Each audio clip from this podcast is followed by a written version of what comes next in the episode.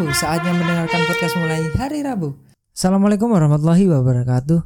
Kembali lagi di mulai hari Rabu podcast. Kali ini aku ditemenin sama salah satu teman yang menimba ilmu di salah satu kedinasan di Indonesia.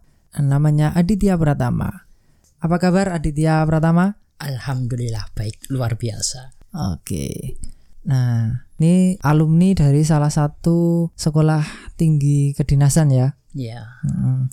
Nah, kita kenal dari SMA Nah, mulai kelas 2. Dua. Nah, kelas 2. Kita di kelas 2 dulu sih termasuk deket lah ya. ya, Ah, hampir tiap hari ketemu, sering ke rumah juga. Ah, ah, karena kita rumahnya deket masih lingkup satu kelurahan. Nah, kita bakal cerita nih tentang sekolah di kedinasan. Aku pengen tanya tuh, kan karena aku nggak belajar di kedinasan ya, ya.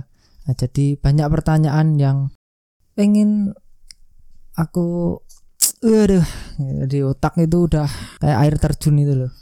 Yang pertama, pertanyaan pertama yang pengen aku tahu itu rasanya awal diterima ah, di pengumuman itu kan selamat misal selamat ah, anda diterima di sekolah kedinasan bla bla bla nah itu gimana rasanya Perasaan saya ya waktu pertama dapat pengumuman itu pasti bangga dan senang. Perasaan berikutnya yaitu memikirkan bagaimana keadaan saya melakukan atau dapat mampu melaksanakan pendidikan di situ. wah oke oke masuk kedinasan itu menjadi salah satu impian bukan Ya, impian juga, Oh, impian hidup. ya, jadi salah satu impian hidup yang sudah tercapai Iya. oke Hmm, jadi rasanya pasti seneng banget sih karena aku juga ngerasain pokoknya kalau ketika kita mempunyai cita-cita mempunyai impian terus tercapai tergapai itu rasanya hmm, Luar biasa. Nah, ngalahin martabak spesial lah, Mai. Nah, oke, itu yang pertama. Terus kemudian rasanya ketika banggaan itu tergapai, nah itu orang tua bagaimana? orang tua otomatis senang dan mendukung apa yang telah kita capai itu. Di balik itu semua pasti berkat dari orang tua. Kita bisa sukses pasti dari doa orang tua. Nah Nah, salah satu pencapaian saya bisa terlaksana otomatis itu berkat dari doa dan berkah orang tua. Itu jadi alhamdulillah ada dukungan yang jelas dari orang tua. Untuk kalian yang tidak ada dukungan orang dari orang tua tapi mempunyai cita-cita, teruslah gapai kemungkinan besar orang tua di belakang itu kita juga tidak tahu mendoakan mungkin kan ya. iya Nah, sih. pasti itu masuk ke kedinasan wah itu sudah cita-cita tergapai orang tua mendukung mesti rasanya sangat wah nggak bisa diungkapkan lah gitu ya iya bener-bener hanya kamu yang merasakan ah, betapa rasanya gimana gitu. Bangga iya bahagia iya puas bisa juga. Wah ini takjub dengan dirinya sendiri ya. Tapi nggak boleh sombong cuy. Iya. Kita harus memikirkan bagaimana saya bisa lulus di sekolah itu. Oke perjuangan. Lah ini berarti bagaimana perjuangannya untuk masuk ke sekolah kedinasan yang pertama kalau sekolah kedinasan itu pasti ada yang namanya pendidikan dasar kedisiplinan. Selama kurang lebih itu kalau sekolah kedinasan itu ketentuannya beda-beda. Kalau di sekolah kedinasan saya itu kurang lebih tiga bulan.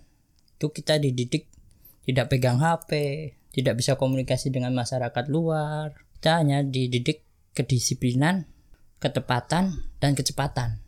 Di pendidikan awal ya? Iya. Nah, oke. Sebelum ngerasain pendidikan awal, sebelum masuk gitu.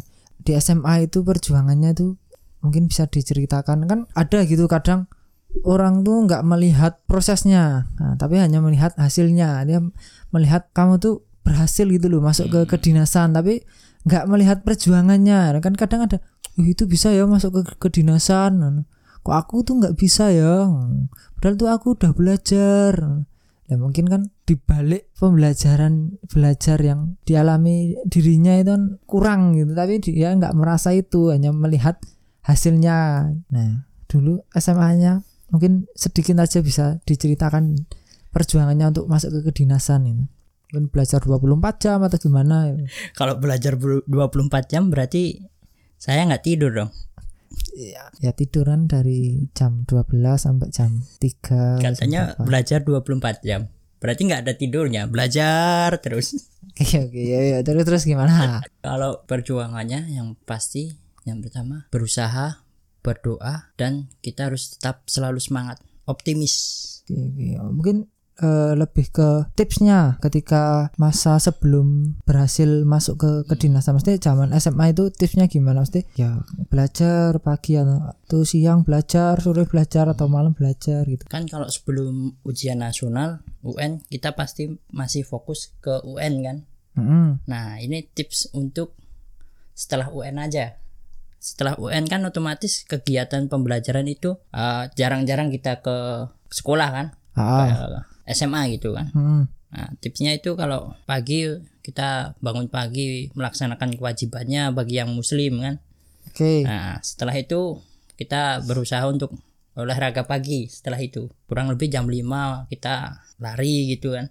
melatih fisik ya Latih fisik. Mm. Terus siang jam 7 setelah lari kita renang. Fisik lagi kita. ah Nah, istirahat jam 7 sampai jam 8 berenang. Jam 9 kita istirahat sampai jam 12. Nah, nanti sore kita fisik lagi. Wah, Kita mulai jam 4. Kita lari lagi, jogging biasa lah, cari keringat. Setelah itu kita istirahat, melaksanakan kewajiban, habis isak baru kita belajar. Ah, Oke, karena eh, kedinasan itu tidak hanya soal nanti tes tertulis ya. Iya, Nah, berarti ada TPA, ada eh, salah satunya juga tes fisik gitu. fisik. Ah, jadi perlu latihan fisik karena mungkin kalau SMA yang tidak ikut ekstrakurikuler olahraga eh, melatih fisik itu sangat diperlukan gitu kan. Iya. Oke, ini untuk kalian tips yang mau masuk ke kedinasan bisa dicontoh dari Aditya Pratama. Eh, Jangan lupakan kesehatan fisik kalian. Nah, kemudian eh, kita setelah fisik, oke belajarnya berarti malam tadi ya. Malam. Oke belajar malam. Nah kalau malam kecapean itu gimana? Kan itu kan kita habis latihan fisik gitu kan ada jeda buat istirahat. Kayak pagi habis berenang kan kita full istirahat sampai jam 12 siang. Bahkan sampai sore kan kita istirahat. Terus sore kita latihan. Habis latihan kita istirahat lagi kan sampai kurang lebih jam 7 kita mulai lagi kita belajar materi-materi buat ujian kedinasan dari jam 7 itu Oke oke. Jadi untuk kalian yang merasa fisiknya lemah tidak perlu takut untuk mencoba ya. Ya Karena ada is waktu istirahat. Pokoknya ketika kalian sudah melatih fisik kalian, ada istirahat, rasain aja. Pokoknya dicoba, dicoba nanti ada pengulangan-pengulangan maka akan terbentuk fisik yang bugar kan gitu ya. iya Oke. benar Apa kalau olahraga itu motonya apa? Yang insana, in corpore sano apa? lupa saya Oh lupa. itu waktu SMA Ah, ah. Pokoknya ada lah itulah ya. Iya. Di dalam tubuh yang sehat terdapat jiwa yang kuat. nah Ya, itu yang intinya aku itulah. ingat-ingat artinya aja Ah. Jangan lupakan perjuangan ketika kalian sudah mencapai sesuatu yang dicita-citakan. Jangan hanya melihat hasilnya yang sudah tercapai. Nah, ketika eh, kemudian tadi masuk ke kedinasan ada pelatihan awal ya. Itu Iya. tadi eh, pelatihan awal training atau gimana? enggak itu emang Program. Program kalau di kampus kampus itu kayak ospek gitu loh Oh, ospek. Oh, di kampus cuma tiga hari apa ya? nah kalau di kita kan ospeknya kan banyak sesi gitu loh kalau pertama emang ospek biasa kita di aula kasih arahan-arahan ini loh materi besok kita kuliah ini loh materi tentang ketarunaannya ini loh yang bakal kalian dapat ilmunya. Ini loh imbas dari kita di asrama apa. Itu kan di awal kita dijelasin. Setelah itu baru kita yang namanya latihan dasar kedisiplinan. Itu buat dengan tujuan untuk membentuk yang pertama mental kita karakteristik kita.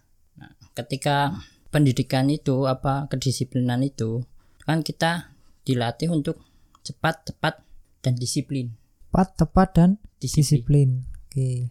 Dengan kata lain, ketika kita melakukan sesuatu itu harus cepat dan tepat serta disiplin. Jam sekian kita harus makan, ya kita makan. Apa yang kita siapin harus siap terlebih dahulu sebelum jamnya. Itu. Oke, wow. Oke, oke. Karena eh, ini kedinasan di asrama kan ya? Iya. Nah, di asrama, we. Eh, aturan eh, untuk awal itu beda dengan yang perkuliahan eh, perguruan tinggi Iya. biasa.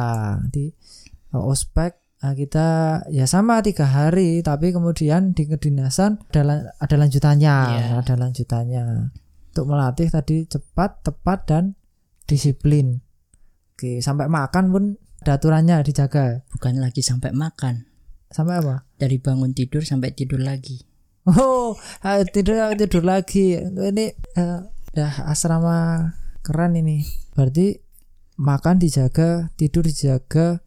Di tidak hanya soal mungkin kalau perguruan tinggi nilai ya. Iya. Nah, jadi lebih kepada salah satunya juga praktik juga gitu. ya. Iya. Ada yang perguruan tinggi eh, mungkin yang S1 lah. Yang S1 itu kan pada intinya salah satunya yang perguruan tinggi itu juga IP. Hmm. Kemudian kalau yang D3 mungkin kan Praktek. SKS nah SKS-nya itu kan banyak yang praktek. Nah, untuk kedinasan Keduanya. Oke, imbang ya. Imbang. Antara Tambah satu lagi itu, apa ini? sopan santun Sopan santun. atau Contohnya tata krama. Oke, mungkin bisa dicontohkan. Nah, contohnya kan kita di asrama itu senioritas. Hmm, Nah, kita harus hormat, patuh kepada aturan. Oke. Terus Salah satu contoh yang gampang itu kepada dosen kita harus hormat, kepada senior kita harus hormat juga. Tapi dosenlah yang kita hormati. Apabila keduanya berpapasan nih, contohnya kita berpapasan di jalan sama senior. ah, Nah, kita hormat kepada senior. eh, hormat, Hormat tangan hormat bendera itu. Iya, Oke, Nah, oke. seperti itu. Kalau jalan apa duluan gitu kan, jalan kita berpapasan Hmm, sama senior. Kita mempersilahkan senior dulu yang jalan.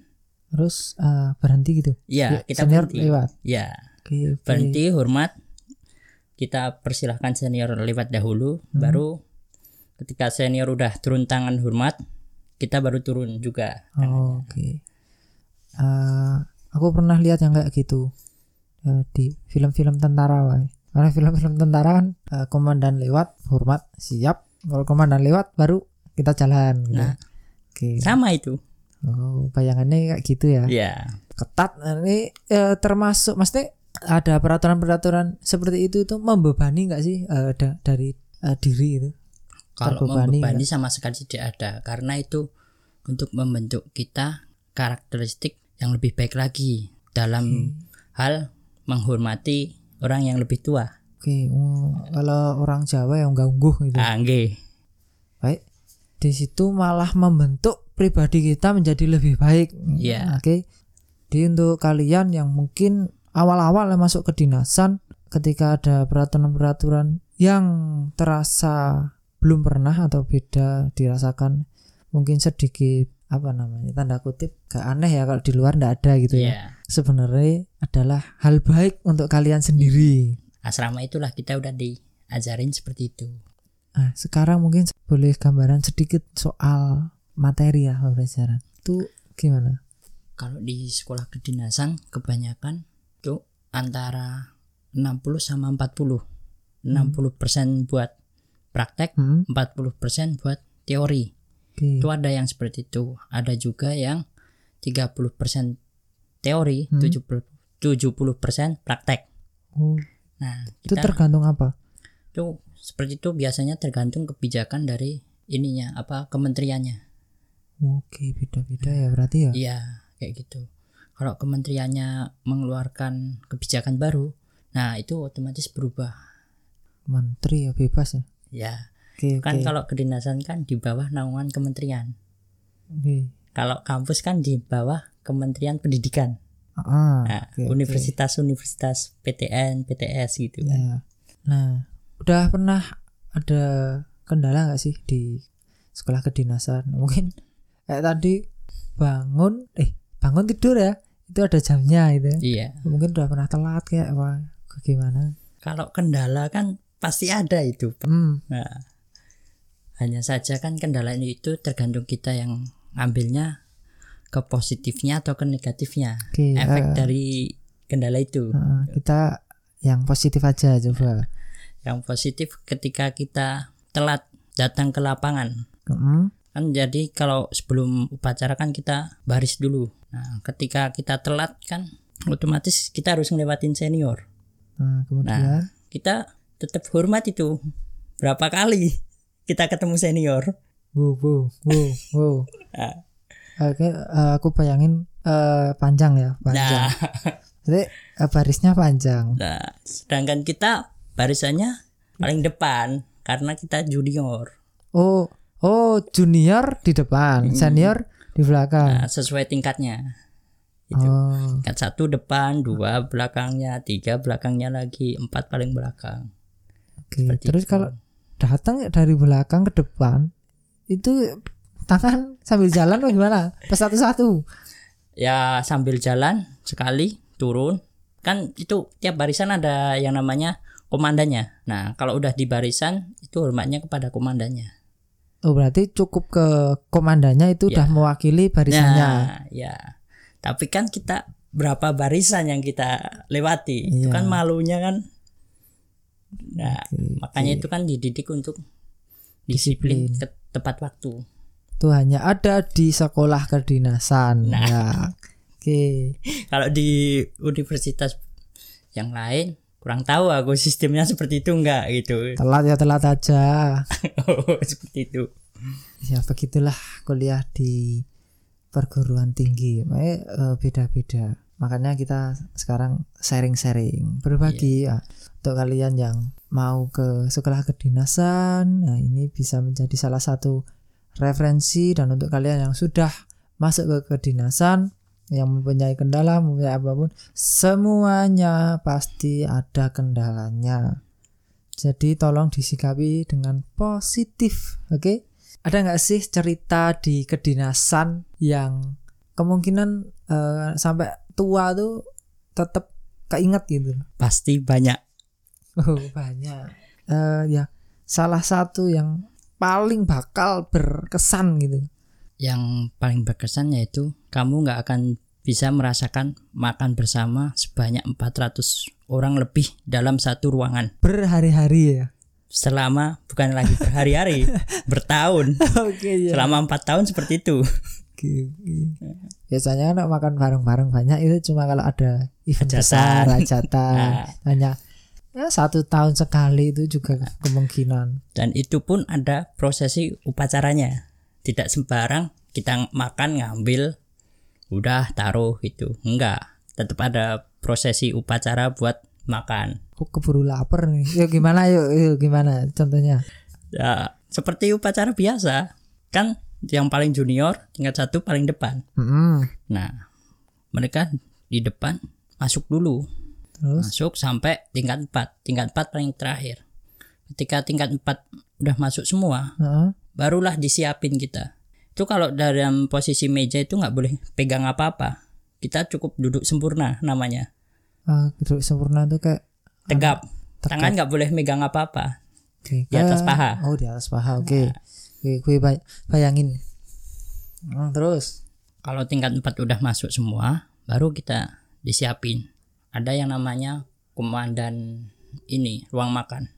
Wah, keren ya. Ter- terus itu kan komandan ruang makan itu biasanya piket yang piket. Ini ini dari seniornya? Iya. Oh, oke. Paling senior biasanya itu yang piket. Mm-mm. ketika yang piket udah dirasa siap Ah, disiapin dah. Siapin kalau udah disiapin boleh kita ini makan baru makan, Makan, Ah, doa bareng loh. Ya iya itu kan prosesi siap itu kan termasuk dalam penghormatan doa bersama udah oke, ya, pelaporan. Oke. Gak cuma upacara, tapi dalam makan pun juga ada aturan-aturannya. Pro- Ya, untuk pas makan pun juga ada aturannya wow, wow, wow. Nggak jadi makan beneran ya ini. Terus ah, contohnya makannya gimana? aturannya? Kalau orang bilang eh, orang Jawa bilang itu toto kromo pas makan. Mm-mm. Yang pertama sikut lengan tidak boleh nyentuh meja. Oke oke. Nah, Posisi tetap tegap, tidak boleh kedengeran suara kelunding. Ah, gesekan antara sendok garpu dan piring. Oke. Ting ting ting ting. Wah. Wah, wah. Jadi posisi makan pun kita tetap tenang gitu, Oke. menikmati. Oke. Untuk kalian yang masih makannya kluntang klunting, ah, mulai sekarang yang pengen masuk ke dinasan, pelan-pelan aja makannya, Dilatih. dilatih, biar nggak malu ya. Ada sanksinya nggak? Kalau sanksi seperti itu biasanya di peringatan. Lebih sering peringatan, hanya peringatan, Eh, teguran. teguran. Oke, aman berarti lah ya. Kalau udah keterlaluan baru setelah makan ada yang namanya sanksi lapangan. Waduh, Kalau udah tuh bersih bersih lapangan. enggak biasa. Kalau anak kedinasan bilangnya ambil jatah. Ambil jatah, men, ambil jatah. Kalau nggak push up 50 kali, ya push up 100 kali gitu. Lapar lagi, tuh. yakin. Masih mending kalau lapar lagi. Keluar lu nasinya. nggak sampai segitunya.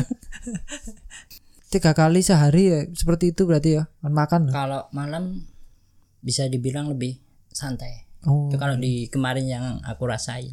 Di dinner, candlelight dinner lebih santai. Ya, soalnya kan malam kan lebih fokus bertujuan untuk istirahat. Oke, re- refresh diri. Nah, refresh. Eh, kedinasan, wah kalau kita ceritakan lu nggak ada habisnya ini ya. Enggak, Oke, dua hari tiga hari ada aja ceritanya.